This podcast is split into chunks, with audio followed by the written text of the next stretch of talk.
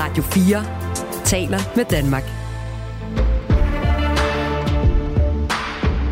Velkommen til Verden kalder. I dag skal vi tale om et helt specifikt stykke militært isenkram. De kan blive en game changer i krigen i Ukraine. Og gennem mange måneder har Ukraine gjort det klart, at de står højt på deres ønskeliste over vestlige donationer. Det er selvfølgelig kampvogne, jeg taler om. For selvom der har været masser af debat i Vesten om, hvorvidt vi skulle forsyne de ukrainske styrker med moderne kampvogne, så har det indtil videre været en rød linje i alle vestlige hovedsteder. Men her 11 måneder inde i krigen ser det nu ud til, at flere lande begynder at rykke på sig. Den polske præsident har netop under et besøg i Ukraine sagt, at Polen planlægger at sende de første leverancer af kampvogne afsted. Og at de vil have flere lande med på vognen. Og derfor spørger jeg i dag, hvor tæt er vi på at sende kampvogne til Ukraine? Jeg hedder Stine Krummernd Dragsted. Velkommen til Verden kalder, programmet, hvor vi først stiller skarp på et aktuelt spørgsmål om verden og giver dig svar. Og hvor du i dag skal høre, hvor afgørende det vil være for krigen at sende rigtige kampvogne til Ukraine, og altså ikke de her bæltekøretøjer, der blev lovet i sidste uge, og hvorfor ingen har tur gøre det endnu. Og så skal du også høre fra Dansk Folkeparti, som vist nok gerne vil sende danske kampvogne til Ukraine. Radio 4 taler med Danmark. Christian Søby Christensen, velkommen til Verden kalder. Tak skal du have. Christian, du er leder af Center for Militære Studier på Københavns Universitet, hvor du forsker i vestlig sikkerhedspolitik. Hvorfor har Ukraine overhovedet brug for vestlige kampvogne? Det har det af to grunde. For det første fordi, at øh, Ukraines egen beholdning af, af ældre øh, russisk eller sovjetisk producerede kampvogne er ved at være brugt op. Øh, de er ødelagt eller blevet slidt ned, altså øh, brugt, brugt i sådan en grad, så de, øh, de ikke øh, virker mere. Og derudover så er, er de vestlige kampvogne, som der er tale om her, er, er ret avanceret våbensystem.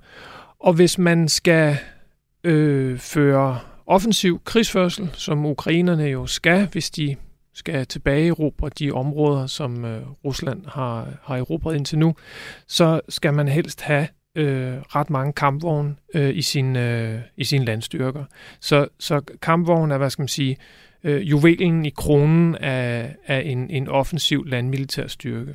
Så hvor stor en forskel vil moderne kampvogne gøre for krigen i Ukraine?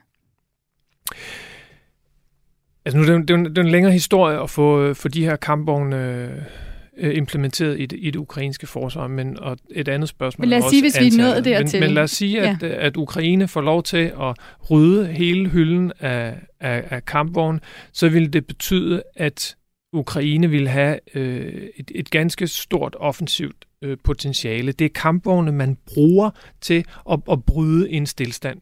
Og det er jo det, der har karakteriseret krigen øh, i, i Ukraine øh, jo efterhånden et, et, et halvt års tid næsten. Det har været de her øh, frontafsnit, hvor der faktisk ikke er sket særlig meget øh, fremrykning eller tilbagerykning. Der har været øh, en utrolig hæftig artilleribeskydning, og der er døde utrolig mange soldater. Men bortset fra øh, det gennembrud, som Ukraine fik tilbage i september op omkring Kharkiv, hvor den russiske front kollapsede, og så den tilbagetrækning, som russerne tog ved ved, ved Kherson, så har der sådan set ikke sket så meget. Og hvis man vil bryde de russiske linjer, så skal man have kampvogn. Hvor afgørende, Christian, hvor afgørende er det så lige der, hvor krigen står nu, at, øh, at Ukraine får kampvogn? Altså, vi har jo været, som sagt, i sådan en, en stillstandsperiode, hvor begge parter har, har hvad hedder det, sagt, at vi, vi, vi forestiller os lidt, at den anden han vil, vil, øh, vil i gang sætte en offensiv, og, og vi, måske er, er russerne i gang med det, som så skal forsøge på at være deres vinteroffensiv her øh, i nærheden af den by, der hedder Bakhmut, øh, som ligger i, i Donetsk, hvor, hvor de jo ser ud til at have erobret en lille smule territorium, men jo ikke for alvor netop, netop ikke for alvor bryder igennem de ukrainske linjer, og der har på samme måde været snak om, at det ukrainske forsvar ville forberede sig selv på at prøve på at, at lave et gennembrud på de ukrainske eller på de russiske linjer.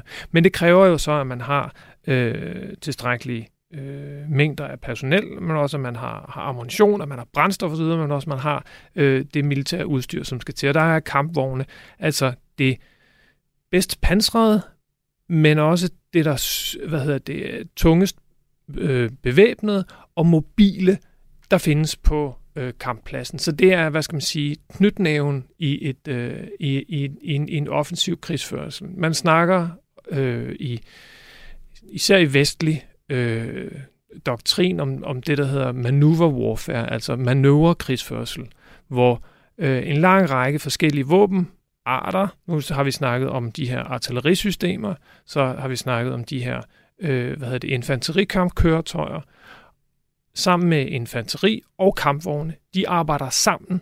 Øh, og det kræver så selvfølgelig, at man er, man er veltrænet, så man kan få de her forskellige våbengrene mm. til at arbejde sammen, men at de så arbejder sammen, og på den måde kan øh, slå et hul i frontlinjen, og så udnytte det hul i fjendens frontlinjen til at, at hurtigt bryde igennem. Det grundlæggende, det som kampvognen blev brugt til, da de første gang kom på slagmarken under 1. verdenskrig, ikke så succesfuldt, og så i 2. verdenskrig ganske succesfuldt, har det været hvad skal man sige, omdrejningspunktet i både russisk, men især vestlig militær tænkning, at man ved at hvad hedder det, øh, koncentrere en masse ildkraft med nogle bevægelige enheder, kan øh, slå igennem fjendens frontlinje og få den til at kollapse. Og det var grundlæggende det, der skete øh, for russerne ved, ved Kharkiv tilbage i efteråret. Det var ukrainske øh, pansrede, eller i hvert fald øh, panserbeskyttede enheder, slog igennem fronten og fik, fik dermed hele frontafsnittet til at kollapse. Og det er det, man fra Ukrains side jo virkelig gerne vil gentage.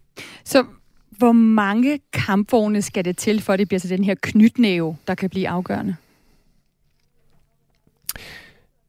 Der skal, der skal en, en del til, ikke? Altså, der har været snak om, at, øh, at englænderne måske ville levere 10 engelske øh, kampvogne. Og, og det vil sige, det kommer man ikke øh, langt ved øh, i, i, en, i en krig af den størrelse, som, øh, som Ukraine er, er, er i gang med. Så der skal nok i hvert fald sættes en nul bagved. Og de skal jo så samtidig også sættes altså ind 100. i en rette sammenhæng. Ja, det, det, det, det er det lav i hvert fald, vi, vi, vi, vi snakker. Man kan jo se på, hvor store tabstal for eksempel øh, russerne har haft allerede. Det er jo altså flere hundrede af de her tunge kampvogne, de har mistet øh, i krigen allerede. Du lytter til Verden kalder på Radio 4. Debatten om, hvorvidt Vesten skal give kampvogne til Ukraine, den har næsten stået på siden krigens begyndelse. Ukraine har efterlyst kampvogne igen og igen. Senest i sidste uge, hvor det ukrainske forsvar simpelthen skrev på Twitter, for hurtigere at vinde, har vi brug for kampvogne. Og de fleste vestlige ledere har jo sagt, at øh, vi vil støtte Ukraine med alt det, som de har brug for. Også herhjemme, der har politikere nærmest stået på skuldrene af hinanden for at vise deres støtte. Så Christian, hvorfor er der ingen lande, der har doneret moderne kampvogne til Ukraine endnu? Ja, det er der flere grunde til. Øhm, den, den første er, at som, som jeg snakkede om før, så er det blevet anset som et offensivt våben, ikke? Eller, eller kernen i, i en offensiv landmilitær operation. Så derfor har man fra vestlig side været bange for, at, at lige præcis altså kampvognen ville fra øh, russisk side sætte som, som en fra vestlig side, som så ville kunne føre til en russisk eskalation, som man bange for at blive hvad skal man sige, for øh, involveret i krigen. Og det har jo været kendetegnende for den, ved den vestlige våbenhjælp, at man hele tiden har været gerne vil støtte Ukraine, men på den anden side også har været bange for at involvere sig for meget. Og den grænse for, hvornår man har, været, har ville involvere sig, den har så hele tiden rykket. Ikke? Det er lykkedes for ukrainerne hele tiden at presse, eller det er lykkedes for, for Vesten i samarbejde med det ukrainske påvirkning overbevise sig selv om, at grænsen for, hvad man ville bidrage med, den har hele tiden rykket sig. Og nu er den altså rykket sig til, at vi diskuterer diskutere kampvogn.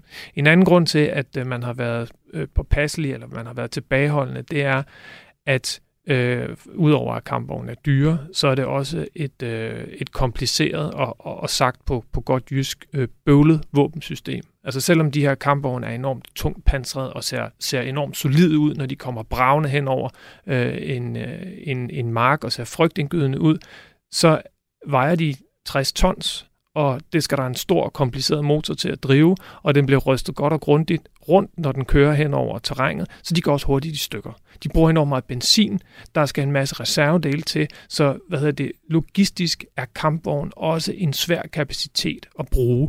de kan ikke køre selv hen til, at det kan de godt, men så går de så også i stykker, ikke? så du skal helst have, have togvogne eller, eller lastbiler, der kan køre de her kampvogne. Så det er et kompliceret våbensystem at lære at bruge og bruge rigtigt med de rigtige reservedele, og der er en masse kompliceret, eller en masse avanceret isenkram inde i de her kampvogne. Mm. Og så den sidste grund, tror jeg, er, at det her er jo altså også ikke noget, som man øh, fra vestlig side tager ud af reservedelslagerne, eller ting, man faktisk havde øh, sat over i, øh, altså på, på, på bagpladsen. Det her, det er kerne, kerne øh, udstyr i de vestlige hære, som, som driver dem. Så det vil sige, det er ikke bare, øh, Øh, man giver ikke bare ukrainerne et system, som de kan, hvad hedder det, hvor omkring deres landmilitære magt kan dreje sig. Det er også det våbensystem, hvor omkring de vestlige landes landmilitære magt drejer sig. Det er kernen i den polske, det er kernen i den engelske, det er kernen i den engelske, i den danske, norske, tyske her,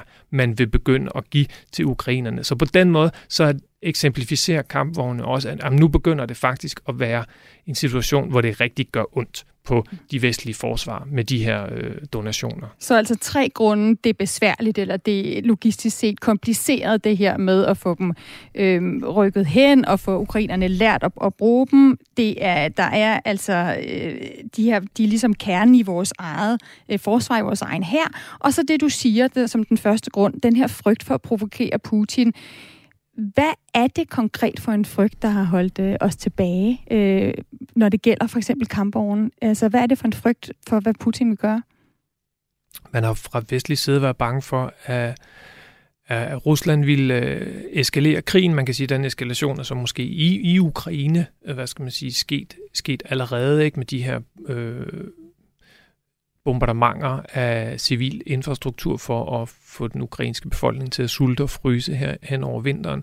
Men man har fra vestlig side også været bekymret for, at Rusland på forskellige vis ville eskalere konflikten ud af Ukraine. Det kunne for eksempel være ved at øh, bombe, øh, altså konkret angribe nogle af de her våbensystemer, mens de bliver leveret. Øh, det kunne være øh, øget cyberangreb, som det kunne være øh, sabotage, eller det vi, vi, vi jo alle sammen i højere eller mindre grad mistænker russerne for at stå bag på, på Nord Stream. Der er mange forskellige måder, hvorpå Rusland kunne eskalere den her konflikt, mm. øh, både i Ukraine og uden for Ukraine. Og, og dommedags scenariet eller, eller mareridtet er jo selvfølgelig, at man vil risikere at sætte Rusland i en situation, hvor de så det nødsaget at springe et, øh, et, et, et, et om end bare et lille bitte atomvåben. Det vil jo hvad hedder det, fundamentalt forandre øh, konfliktens dynamik og risikerer at drage de vestlige lande, ikke mindst amerikanerne, mere ind i den her konflikt, end man egentlig har appetit på.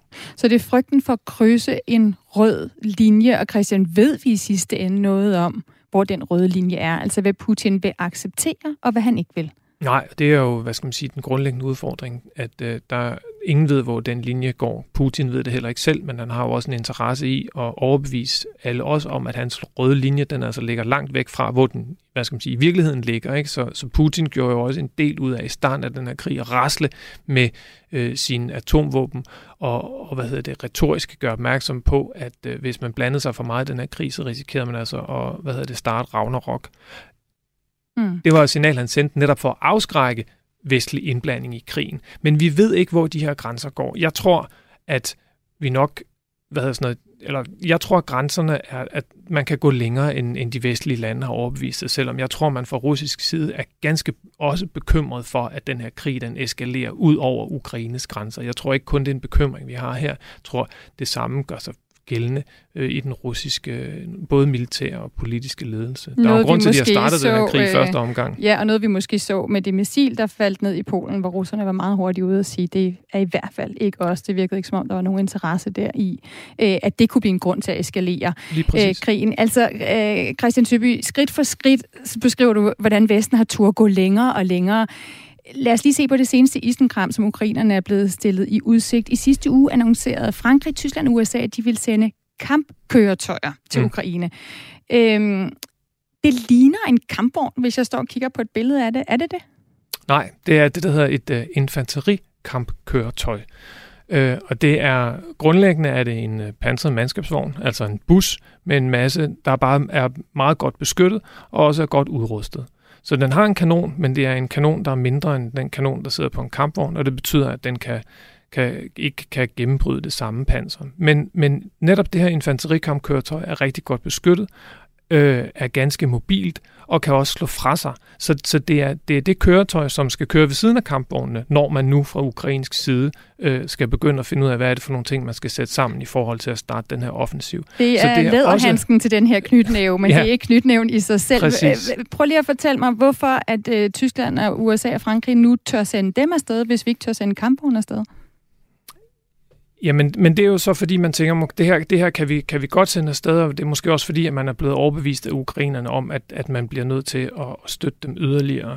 Øh, jeg tror også, der er også sådan en, en, en logik, som handler om, at man fra vestlig side gerne vil være et af de lande, der hjælper Ukraine. Ikke? Der er en politisk logik i at, at hvad sådan noget, kunne vise sig frem og sige, se mig, se mig, nu har vi støttet med dem her. Øh, og, og, der, og der tror jeg så, at man fra fransk side har sendt de her øh, lette lette kampvogne eller spejderkøretøjer, øh, og man fra tysk og amerikansk side så øh, nogenlunde samtidig sendte de her infanterikampkøretøjer. Øh, og på den måde så fremstår man jo som en, der, der, der støtter Ukraine, udover at man gør det. Igen, så er det også væsentligt at lægge mærke til antallet. Det var 50 tyske infanterikampkøretøjer og 50 cirka amerikanske af de her Bradley-køretøjer.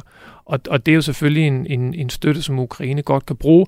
Ukraine ville bare nok gerne have haft 500 i stedet for 50 hvis det for alvor skulle batte noget i en stor øh, militær offensiv operation. Men igen er det, en, er, det en, er det en grænse, der er blevet krydset. Jeg synes også en anden måde, man kan se på, hvor, hvor, hvor, hvor involveret især USA er efterhånden er ved at være bløde i den her krig, det er, hvad er det for nogle våbensystemer, der efterhånden bliver brugt i den ukrainske her, versus hvad er det for nogle våbensystemer, den amerikanske her mm. selv bruger. Ikke? Der er det artillerisystemerne, det er de her infanterikampkøretøjer, og nu er det også det amerikanske hærs, øh, hvad hedder det, primært luftforsvarssystem, det her Patriot-missilbatteri eller antimissilbatteri, der bliver leveret til Ukraine. Så på flere og flere af de centrale militære øh, platforme eller militære isenkram, der, der er det, er det nu det, det, det mest moderne amerikanske, der også er sendt til Ukraine. Så USA, mm. sammen med resten af Vesten, er, er militært ret involveret i den her konflikt efterhånden.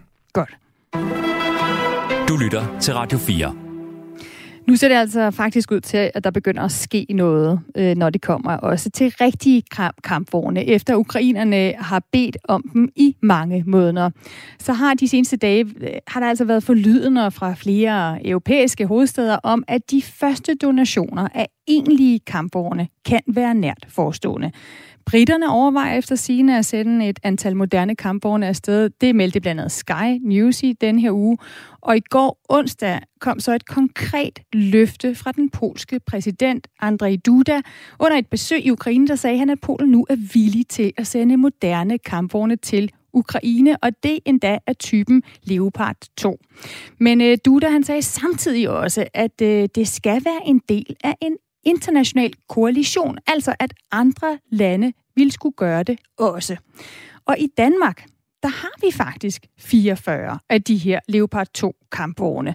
Og så kunne man jo godt forestille sig, at Danmark snart vil tage stilling til, om vi vil donere nogle af vores. Vi spurgte Forsvarsministeriet, om øh, regeringen er åben for at sende danske kampvogne til Ukraine. Forsvarsminister Jakob Elman Jensen, han havde ikke lyst til at stille op til et interview her i Verden kalder, men han skriver i en mail til os, det handler om at finde en balance mellem at hjælpe Ukraine og opretholde vores nationale forsvar. Jeg håber på forståelse for, at jeg ikke kan komme nærmere ind på aktuelle donationsovervejelser, blandt andet af hensyn til sikkerheden og fortroligheden om operativ forhold. Så altså ikke noget entydigt svar fra forsvarsministeren. De fleste af Folketingets partier, de er heller ikke helt klare i mailet. Vi har spurgt alle tre regeringspartier. De har ikke ønsket at stille op til interview her i Verden kalder. Men vi fik altså øje på et parti der har meldt helt klart ud, nemlig Dansk Folkeparti, som i sidste uge sagde til Dagbladet Information, at Danmark skal give kampvogne til Ukraine. Så min kollega Mads Anneberg fik fat på partiets forsvarsordfører Alex Arnsten. Alex Arnsten, hvorfor skal ukrainerne have kampvogne? Øh, for det første, fordi ukrainerne beder om det. De har brug for det for at kunne vinde krigen. For det andet er det i øh, vestens og dermed også Danmarks interesse, at vi får afsluttet denne krig hurtigst muligt, så den ikke trækker ud. Rusland er et stort land med mange ressourcer, øh, og de kan, øh, som det ser ud til øh, lige nu, blive ved med at hælde både mennesker og materiel øh, ind i den krig. Og der tænker jeg bare, øh, at ukrainerne de skal have de redskaber, der skal til for at øh, smide russerne ud. Hvor mange kampvogne synes du så, at Danmark skal sende afsted? Danmark skal ikke gøre det her alene. Øh, vi skal gøre det øh, sammen med øh, resten af EU og, NATO. Det skal koordineres. Så vidt jeg orienteret, så er der omkring 2.000 Leopard 2 kampvogne i, i Europa. Og hvis vi bare for eksempel uh, leverede en 20-30 stykker, så vil det jo være øh, fantastisk for ukrainerne. Så hvor mange danske kampvogne synes du, at vi skal bidrage med i den her øh, større europæiske koalition? Altså det kommer lidt an på, hvor meget vi kan undvære. Øh, dansk forsvar er jo slidt ned til for, øh, sokkerholderne, fordi vi ikke har investeret øh, i det i, i mange år. Så det vil jeg lade op til Forsvarskommandoen at øh, vurdere. Øh, og så øh, vil det også afhænge af resten af, af Vesten. Øh, hvor meget kan de undvære? Men altså, øh, hvis der er 2.000 øh, i hele Europa, øh, så vil jeg da tro, at Danmark godt kan levere en enkelt eller to. Øh, og så kan Tyskland måske levere fem. Og så efterhånden, så kommer vi op på et anseligt antal kampvogne. Så en eller to øh, kampvogne. Vi har jo 44 i Danmark. Ja. Og du mener, at vi kan sende en eller to afsted? At, ja, jeg ved det ikke. Altså, jeg bliver nødt til at og spørge Forsvarskommandoen om, hvor, hvor mange uh, de kan undvære. Vi skal jo også have materiel, så vi kan forsvare Danmark. Og lige nu, der har vi jo en brigade i uh, Baltikum, uh, og forsvaret uh, mandskabsmæssigt og materielt er slidt ned til sokkerholderne. Så den afregning skal vi selvfølgelig også uh, gøre. Hvad vil det sige, at vi kan undvære en kampvogn? Mm, jamen, så er den jo ikke i brug i Danmark længere, eller i Baltikum, for eksempel. Det danske forsvar råder over 44 kampvogne af typen Leopard 2. 14 af dem, de er lige nu udsendt til Estland, hvor de indgår i en NATO-mission. Så det er vel i hvert fald 14 kampvogne, som vi godt kan undvære i Danmark. Mm, nej, jeg er ikke sikker på, at vi kan undvære dem alle. Men der må Forsvarskommandoen sige, om de kan aflevere en enkelt eller to. De er jo i hvert fald ikke i Danmark lige nu. Nej, det er de ikke. Betyder det, at vi godt kan undvære dem? Øh, det er jo en uh, forsvarsmæssig uh, vurdering, som jeg som politiker ikke har uh, mulighed for at tage stilling til nu. Det er derfor, jeg hele tiden har sagt, at jeg bliver nødt til at få forsvaret til at uh, vurdere. Hvis de siger, at de ikke kan, så er det jo en samlet europæisk øh, vurdering, der skal til. Nu er det simpelthen ikke for at sovs rundt i det her, Alexandersen, men det, at vi har sendt 14 kampvogne til Baltikum, må vel mm. helt logisk set betyde, at vi godt kan undvære dem i Danmark? Jo, men der er jo en grund til, at de står i, i Baltikum. Ja, og det er jo, fordi de skal være en, en afskrækkelse. Øhm, altså, jeg synes egentlig, jeg har svaret på det på dit spørgsmål. Min pointe er, at de 14 kampvogne blev sendt til Estland i september, og øh, planen er, at de skal være væk i et halvt år. Det vil sige til marts. Ja. Så mener du, at Danmark skal sende nogle af de 14 kampvogne til Ukraine, når de er færdige i Estland? Jamen, jeg er egentlig lidt ligeglad med, øh, hvilke uh, hvor kampvogne vi sender afsted. Bare vi får sendt nogle afsted, og det er op til forsvaret afgøre, om det er dem, vi har i Baltikum, vi kan undvære, eller det er dem, vi har i Danmark, vi kan undvære. Og hvis meldingen er, at vi ikke kan undvære nogen af dem? Ja, det ville være kedeligt, og det vil jeg have svært ved at forstå. Så hvis vi bare lige skal, skal samle op, vil Dansk Folkeparti sende danske kampvogne til Ukraine? Vi ser gerne, at vi uh, støtter Ukraine med både uh, moderne kampvogne, helikopter og, og fly, og det skal ske en samlet koordineret indsats med uh, de øvrige NATO- og EU-lande. Og så er det op til forsvaret at vurdere, uh, hvor meget uh, vi kan undvære, og det uh, lytter jeg meget gerne til. Hvis jeg nu var uh, avisjournalist og skulle lave en artikel på det her, vil overskriften så være DF kolon Danmark skal måske sende kampvognen til Ukraine? Nej, det er Danmark skal bør sende dem over. Det er en politisk uh, udmelding, og så er det jo op til forsvaret at, at vurdere, om de kan det. Alex Hansen, tusind tak, fordi du vil være med. Selv tak. Du lytter til Verden kalder på Radio 4. Christian Tøbe Christensen, leder af Center for Militære Studier på Københavns Universitet. Du har lyttet med her til mm. interviewet med Alex Arnsen. Det er jo et interview, som meget godt uh, opsummerer situationen med de her kampvogne. Altså de europæiske politikere vil helst ikke sige nej til at sende dem afsted, men tager altså også forbehold, som for eksempel om vi egentlig selv kan undvære dem. Sidder der andre europæiske lande også med den her overvejelse, om de egentlig kan undvære nogle kampvogne, når de kommer til stykker? Det gør alle øh, de europæiske lande. Øh, og jeg synes, interviewet med Alle fint viser det, det dilemma, som, som Europa står i, når det handler om de her øh, våbensystemer. Vi, Danmark, lige så vel som de andre øh, lande, er i en situation nu, hvor, hvor, hvor, hvor der er sådan en, en, en investering, der er på vej i forsvaret. Det vil sige, at man, man planlægger ikke på at skulle have færre kampvogne og bruge dem mindre. Tværtimod, så planlægger man på selv nok også at skulle have flere, eller i hvert fald bruge dem, man har endnu mere. Så på den måde, så kan man sige, at det er en efterspurgt kapacitet i Ukraine, lige så vel som det er i danske forsvar. De 14 kampvogne, som vi snakker om, som er i Baltikum, er jo netop blevet sendt til Baltikum, fordi de var på højt beredskab øh, i, i, i rammen af NATO og en del af NATO's øh, udrykningsstyrker. Mm. Så på den måde så spiller de jo også en væsentlig rolle i forhold til at afskrække den russiske eskalon, eskalation, eskalering, som vi snakkede om tidligere. En anden krølle på halen i forhold til de her Leopard-kampvogne, det er, at de er tysk produceret. Øh, og når Tyskland eksporterer våbenudstyr, så lægger de en begrænsning på, som gør, at tyskerne skal give tilladelse til, hvis det skal reeksporteres. Så enhver leopardkampvogn til Ukraine kræver, at tyskerne er med på at blive sendt afsted. Så derfor så ender det her nok med, med en løsning, der, der involverer øh, en række europæiske lande. Så kan man også slippe afsted med måske ikke at skulle sende halvdelen af sin kampvognsflåde til Ukraine, men lidt mindre, som Alec Arnsen også er inde på. Så hvis du skal give et opsummerende svar på det spørgsmål, vi stiller i Verden kalder i dag, hvor tæt er vi på på at sende kampvognen til Ukraine. Hvad siger du så? Jeg ved ikke, hvor tæt Danmark er på, men Vesten er i hvert fald tæt på at bryde den røde linje, som man har sat for sig selv, som hedder kampvogn. Jeg tror ikke, det var særlig lang tid før, vi satte den første udmelding fra et vestligt land, der sender kampvogn til Ukraine. Nu er der også en konkurrence i gang. Polen har sagt, at de vil gøre det, men de vil bare gøre det i fællesskab med nogle andre. Så kunne det være, at der var nogle englænder, der sagde, at vi gør det alene. Christian Søby Christensen, leder af Center for Militære Studier på Københavns Universitet. Tusind tak for den vurdering her i Verden kalder. Velkommen. Og uanset hvad der sker, så husk at du kan få svar på et afgørende spørgsmål her i Verden kalder med mig, Stine Krohmann Dragsted.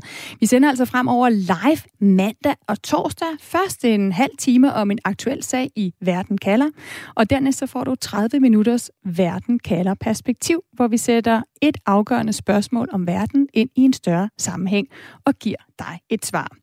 Og du kan naturligvis også finde os som podcast. Du kan søge i Radio 4's app, eller du kan finde os der, hvor du finder dine podcasts.